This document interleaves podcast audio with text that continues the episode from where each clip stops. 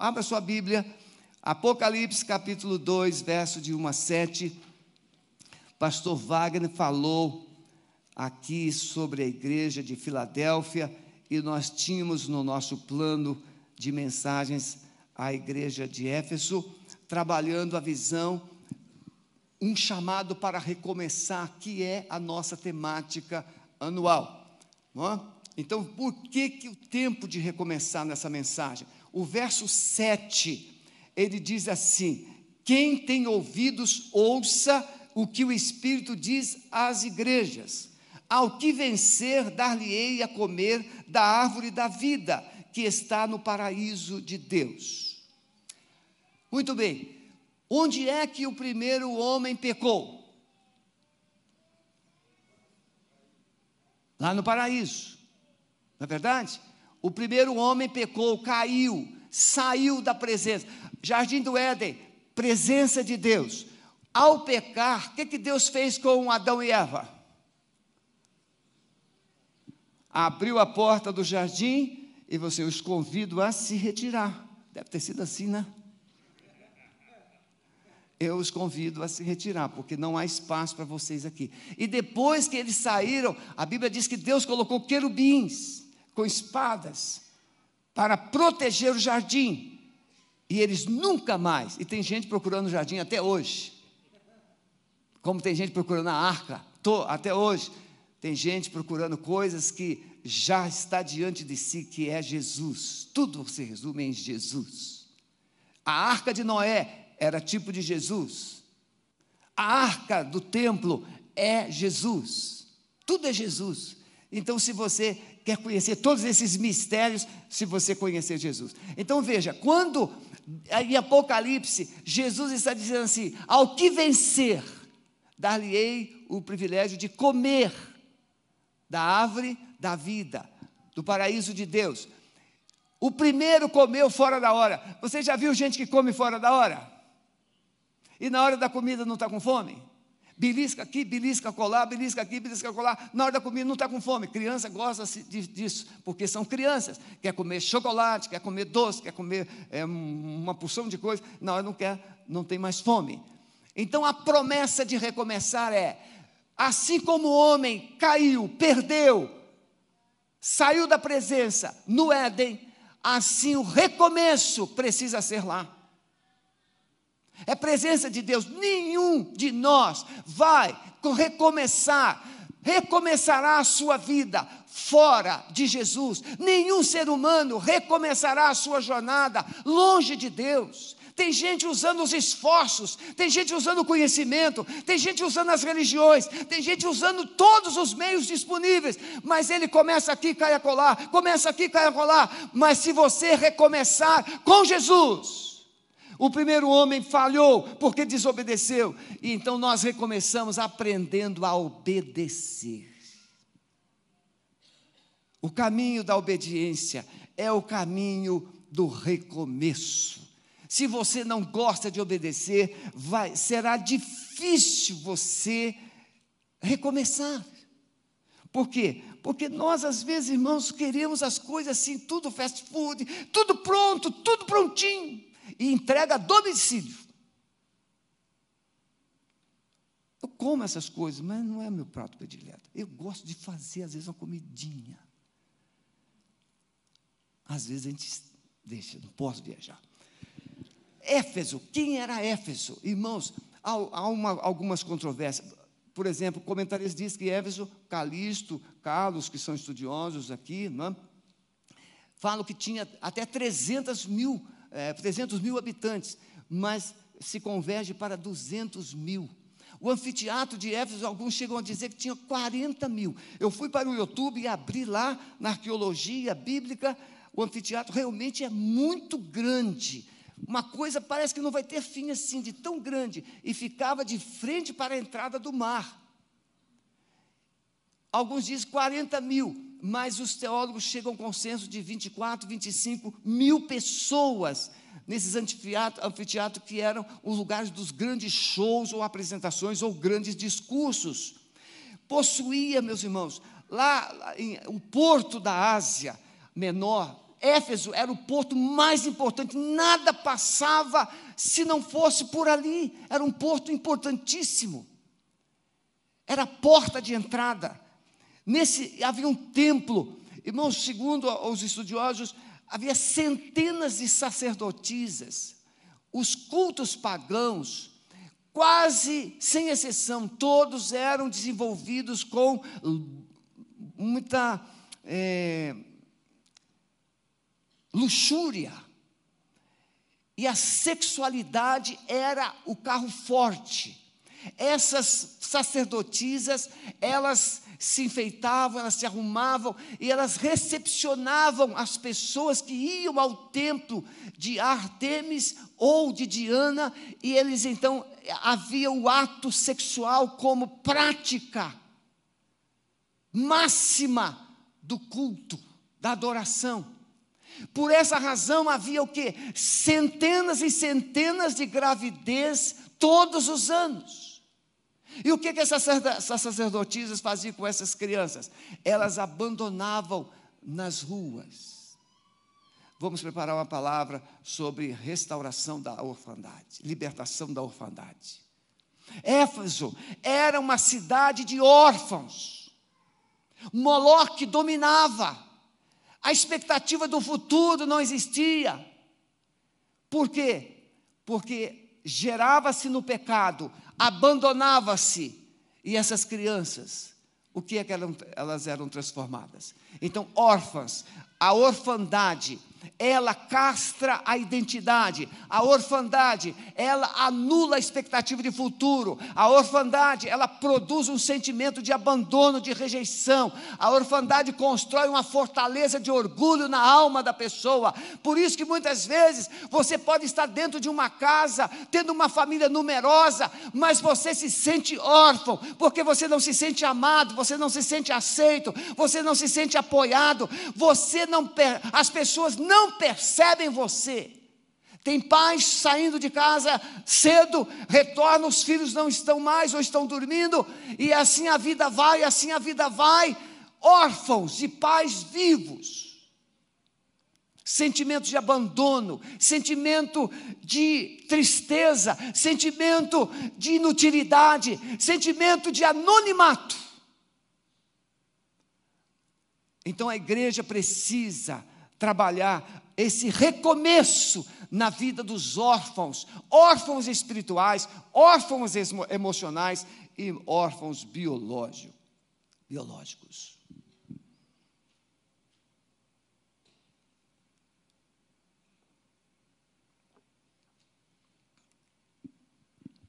Nesse contexto, irmãos, Paulo chega em Éfeso, em Atos 18, e ele prega essas pessoas em Éfeso, a maioria, usavam. Quem aqui já viu assim nos tornozelos um barbantinho, uma cordinha amarrada? Aqui no, no, no braço, uma cordinha, tipo um, um cipózinho amarrado. Como é que se chama isso? Fetiche? Mas amuleto? Então veja, essas pessoas usavam Nesses amuletos que eram colocados nos tornozelos, eram escritas algumas frases. Essas frases, elas eram proferidas constantemente, diariamente, porque elas eram ensinadas, se elas declarassem essas frases, a Diana transformaria o desejo em realidade. Nós pregamos que as, a palavra tem poder, não é verdade? A palavra tem poder? A palavra tem poder? A palavra é uma semente. O pastor Jorge Liares uma vez escreveu um livro sobre né, bênção e maldição. E ele fala a respeito das palavras. Mas não precisa da gente escolher um determinado autor para a gente saber disso. A Bíblia diz: nós abençoamos, os pais deixaram de dizer para os filhos: Deus abençoe. Mas os pais não desaprenderam, seu pestinha, seu burro, seu inútil. Não desaprenderam isso. As palavras são sementes que são plantadas na alma de uma pessoa, seja criança ou não. E às vezes as palavras não precisam ser serem ouvidas, mas elas são ditas no silêncio. Já ouviu essa? Você já recebeu essa palavra aqui? Já recebeu essa palavra? Palavra de reprovação. Essas pessoas lá, elas carregavam esses fetiches, esses amuletos no braço e nas, nas, nos tornozelos, e elas repetiam, elas repetiam, elas repetiam, para que aquilo se tornasse realidade. Meus irmãos, nós fazemos libertação, e nós temos na libertação o pós-libertação, o durante libertação, que é o que? Declarar a sua identidade, quem você é em Cristo, declarar a sua autoridade, aonde você está a partir de Cristo. A Bíblia diz que nós fomos ressuscitados juntamente com Cristo e assentados com Ele nas regiões celestiais. O apóstolo Pedro ele diz: Bendito Deus e Pai de nosso Senhor Jesus Cristo, o qual nos abençoou. E Paulo vai dizer essas mesmas palavras em Efésios 1:3 que nos abençoou com todas as bênçãos espirituais nos lugares celestiais. Então, quando você lê o capítulo 1 de, de a carta aos Efésios, você vai encontrar Paulo falando do propósito glorioso de Deus. E ele vai mostrar que é preciso convergir as pessoas para Jesus, para que esse propósito venha sobre essa pessoa, para que nos tornemos família de Deus, é o final do capítulo 2. Mas no capítulo 1, ainda, verso 18 a 20, Paulo vai mostrar que o mesmo poder que ressuscitou a Jesus está presente na igreja. Ou seja, Paulo ficou em Efésios uns três anos ensinando a palavra de Deus, dia e noite. E a palavra de Deus foi quebrando as feitiçarias, foi quebrando as idolatrias, foi quebrando as amarras do pecado. E quando você chega em, em Atos 18, o que, que você vai encontrar? Você vai encontrar isso aqui, ó. Atos 19, de 18 a 20. E muitos dos que tinham crido vinham confessando e publicando seus feitos. Também muitos dos que seguiam as artes mágicas, eles consideravam aquelas palavras mágicas, eram chamadas de palavras mágicas. As artes mágicas trouxeram seus livros, olha aí os livros, e os queimavam na presença de todos, e feito a conta do seu preço, acharam que montava 50 mil peças de prata. Assim a palavra, olha a palavra, assim a palavra do Senhor crescia poderosamente e prevalecia. Então, na visão de Paulo, as palavras mágicas foram sendo destronadas, porque o poder da palavra chegou, e o poder da palavra de Deus prevalecia sobre as palavras mágicas e libertava as pessoas. Irmãos, por isso que o crente precisa conhecer a Bíblia. Por isso que o crente precisa ler a Bíblia todos os dias. Não vou fazer perguntas aqui porque eu não quero constranger, mas a igreja tem desaprendido a ler a Bíblia. E olha que você tem na, na, no seu celular, tem no seu iPad, não precisa carregar esse livrão de dois quilos. Está aí. No meu iPad eu tenho seis versões, no meu celular eu tenho mais quatro ou cinco. Então você pode ler até no escuro. Ah, mas onde eu estou lá, tudo escuro. Pois é, o celular não precisa de luz. Você pode ler em qualquer hora, qualquer lugar, a palavra de Deus. Por isso, a palavra tem três recados esse para ter um recomeço, um chamado de Deus. Primeira coisa, a segurança pela presença de Jesus. No capítulo 2, verso 1, Jesus está andando no meio da igreja. Essa presença de Jesus no meio da igreja, convivendo com a igreja, traz segurança. Irmãos, ninguém vai atender um chamado de quem não confia. Quem chama é Jesus. Ah, a igreja de Laodiceia, ele diz: Eis que estou à porta e bato. Se alguém ouvir e abrir, eu entrarei. Jesus está presente aqui. Alguns falam, não, ele está lá, à direita de Deus. Irmãos, ele é onipresente. Ele está diante de Deus no sentido de autoridade e poder. Trono é sinônimo de autoridade e poder. A ele foi dada toda a autoridade e todo o poder, mas ele é onipresente, ele está aqui, ele está na sua casa, ele está no seu trabalho, porque ele não mente. Ele diz: Eis que estou convosco todos os dias. Você pode estar trabalhando lá na selva amazônica, Jesus vai estar com você, desde que você o invoque. Todo aquele que invocar o nome do Senhor será salvo. Mas você precisa invocar, clamar, ler a palavra, ouvi-lo, mas orar e falar com Ele. Então, essa segurança da presença dEle. As preocupações, às vezes, irmãos, com o culto, com a liturgia, têm tirado a igreja o sentido da presença. Olha a hora, e está cantando mais um cântico, olha a hora, e, e mais uma oração, olha a hora, olha a hora, olha a hora. Você está perdendo o sentido da presença dele, porque você está preocupado com isso. É uma criança que chora, é um irmão que conversa, é alguém que está no celular. Você, o diabo vai usar tudo que puder para tirar você o foco da presença. Mas você pode decidir, não é ficar o ET aqui dentro, não, agora estou conectado com ele. Não é isso. É você entender que Ele está aqui e que tudo que você fizer é para Ele, é para a glória dele, e Ele vai te, Ele vai interagir à medida em que você falar com Ele. Preste atenção nas letras, preste atenção nas orações, preste atenção a presença dEle. E nós temos perdido esse senso da presença por causa disso. Ah, esse pessoal bate muita palma. Ah, esse pessoal pula muito. Irmão, pare com isso, pelo amor de Deus. Se você não pula, Deus te aceita. Se você não bate palmas, Deus te aceita. Mas aceite quem bata palma, aceite quem pula, vira cambalhota, se rola pelo chão e faça o que quiser. Você pode fazer ou não fazer, e Deus vai aceitar quem faz e quem não faz. Porque é para Ele. É claro que às vezes a gente se sente um pouco incomodado. Está um culto vibrando, alegre, né? Deus não está morto, Deus não está morto e teu irmão com a mão no bolso.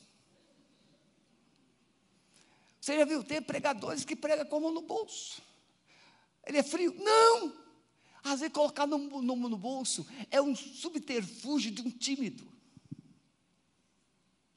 Uma vez um pregador, um, um jovem, escalei para pregar na igreja. Eu falei assim: você precisa se relaxar, você precisa saber que Deus vai te usar.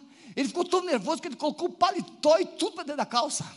Ele foi enfiando o paletó assim, tão nervoso que ele ficou. Ele preparou duas folhas e disse: se você não tiver calma, você vai falar tudo isso em cinco minutos. Não deu outra. Ele falou tudo em cinco minutos, depois começou a repetir, repetir, repetir, repetir.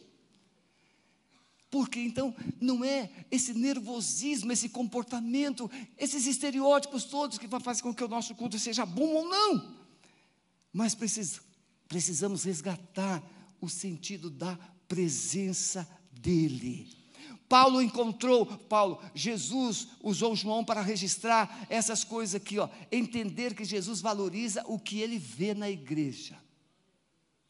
Por exemplo, fidelidade à palavra verso 2 do capítulo 2: Conheço as tuas obras, o teu trabalho e a tua paciência, e que não podes sofrer os maus, e puseste à prova os que dizem apóstolos, mas não são, e tu os achaste mentirosos. Somente uma igreja que conhece a palavra vai saber purificar o que o púlpito fala, vai saber purificar o que a televisão fala, vai saber purificar o que a internet te fala aí você não sabe nada, e aí houve um pregador que tem um certo nome, e aí você vai assim: que palavra! Pega tudo que você ouve, jogue para a Bíblia, para ver se você deve guardar no coração. De tudo quanto deves guardar, guarde o teu. Mas no verso 11, verso 9 de Salmo 119, 11, o salmista diz assim: Como purificará o mancebo o seu caminho? Observando-o conforme a tua palavra. Eu escondi a tua palavra no meu coração para eu não pecar. A palavra não somente livra você do pecado, mas a palavra também livra você daquilo que é enganoso, aquilo que é falso, porque ela é a verdade. Discernimento espiritual, como nós precisamos de discernimento espiritual. Nós ensinamos sempre, avisamos os intercessores. Olha, você pode ver, eu, eu mais uma vez, vocês pastores não são obrigados a orar por ninguém aqui, mas não custa ouvir a voz do Espírito Santo, fica ligado, que às vezes eu, eu fico aqui, irmãos, eu vou, eu fico andando, eu olho, e às vezes o Espírito Santo, ora por esse. É a pessoa certa. Discernimento espiritual. Essa igreja tinha discernimento espiritual. No verso 2 mesmo a gente aprende isso. Quando ela vai mostrar que eram, se diziam apóstolos, mas não eram. Irmãos, o que tem de gente se autonominando? Pelos frutos os conhecereis. tempo, amor, paixão pelas pessoas. Você não pode mensurar o valor de uma pessoa só pelo que ela fala. Você precisa ter discernimento para ver como é que é o coração. Nós nos encantamos muitas vezes com os discursos, mas a vida é mais do que um discurso, ou a vida é o melhor de todos os discursos. Éfeso não tolerava hipocrisia. Eu já tive, irmãos, na presente na igreja, pessoas que vinham só para ver quantos erros de português eu iria cometer. Imagine a minha situação. Sabe o que, que eu fazia? Sabiam? Nada. Eu falei assim: se ele veio atrás de erro, vem procurar a pessoa certa. Mas se ele veio atrás de acertos, ele precisa encontrar a pessoa certa, que é Jesus. E eu tenho uma experiência tremenda. Uma moça namorava um rapaz que era é, é, universitário, e ele era muito crítico de igreja. Ele falou assim: oh, vou lá na tua igreja só para ver quantos erros de português o pastor vai fazer, durante a pregação dele. E aí, no início da minha pregação, eu falei assim: talvez você que tenha vindo aqui hoje, veio para saber quantos erros de português eu vou cometer. Não importa quantos erros, o que importa é o que você vai aproveitar do que eu vou falar. Aí ele brigou com a namorada assim: Você contou para ele, você contou para ele. O Espírito Santo tem um senso de humor tremendo. E talvez você veio com esse Espírito, e o Espírito Santo te pega assim de cheio e fala assim: Eu vou te ensinar. E às vezes da pior maneira. Desafio, irmãos, para hoje. A igreja precisa resgatar o zelo pela palavra, de santidade e discernimento espiritual. Zelo pela palavra, diga, zelo pela palavra. Repetimos várias vezes aqui, pesquisas teriam sido apresentadas. Se você ler a Bíblia pelo menos quatro vezes por semana, a sua vida muda, porque ela é a boca de Deus. E se você deixar Deus te falar, Ele muda você. A segunda, outra coisa que a igreja precisa é ser desafiada é viver em santidade.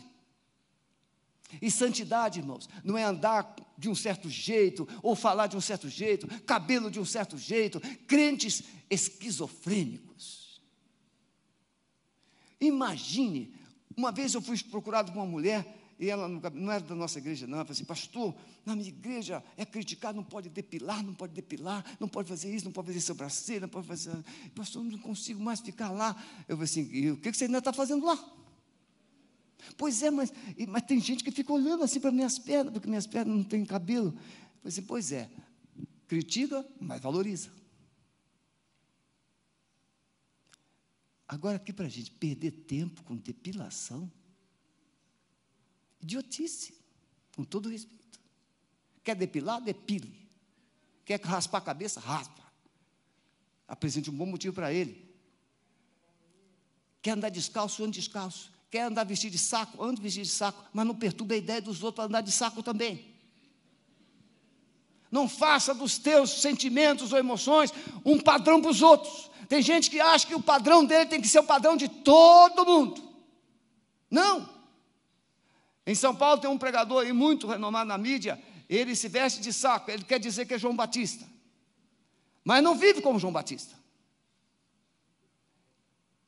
Eu, quero saber se ele vai dar a cabeça dele para cortar. Esses estereótipos assim, pra, é, eu sou o Elias. Ah, é? Irmãos, Jesus mandou a gente ser testemunhas. Ser-me-eis testemunhas. O que é uma testemunha? É alguém que fala a verdade a respeito de algo. Você só foi chamado para dizer quem é Jesus, o que, que ele fez, o que, que ele faz, o que, que ele vai fazer quando ele voltar. Você é uma testemunha dele. Precisamos entender então o chamado de Jesus para recomeçar. Deus não nos exime de tribulações. Não é fácil. Ontem eu tive umas tribulações lá em casa. O Edson me socorreu de uma. Meu chuveiro, um dos chuveiros queimou. Aí o Edson foi lá consertar. Trocamos o chuveiro. Mas depois o registro saiu, Edson. E pense num desastre. Você já viu um registro quando ele dá defeito? E a água esguinchava, eu tive que desligar o registro geral, registrava meus dois banheiros sem água. Já ficou com dois banheiros sem água? Escovar dente no tanque. Lavar a cara no dente, no, no tanque. Coisas pequenininhas. E se não bastasse, 11 horas da noite, estava na cama já. A vizinha liga para mim que estava pingando água lá no apartamento dela. Tribulações. Mas essas tribulações, basta um bom profissional vai lá, pum, pum, resolveu. Agora tem tribulação que só o Espírito Santo vai te ajudar a passar por elas. Tem tribulação que é só o poder da palavra que vai te ajudar a passar por elas. Não basta um bombeiro, não basta um encanador, não basta um eletricista, tem que ser o Espírito Santo de Deus. E a igreja está dizendo para o Espírito Santo assim: ó, e quando uma igreja se levanta para ouvir a voz do Espírito Santo, ela pode ser interpretada de forma equivocada.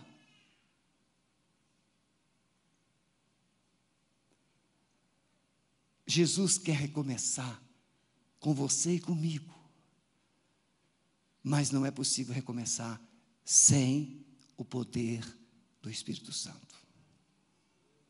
Se você quer saber como é que esse sermão vai terminar, hoje às 18h30, nesse mesmo horário canal, e nós vamos concluir.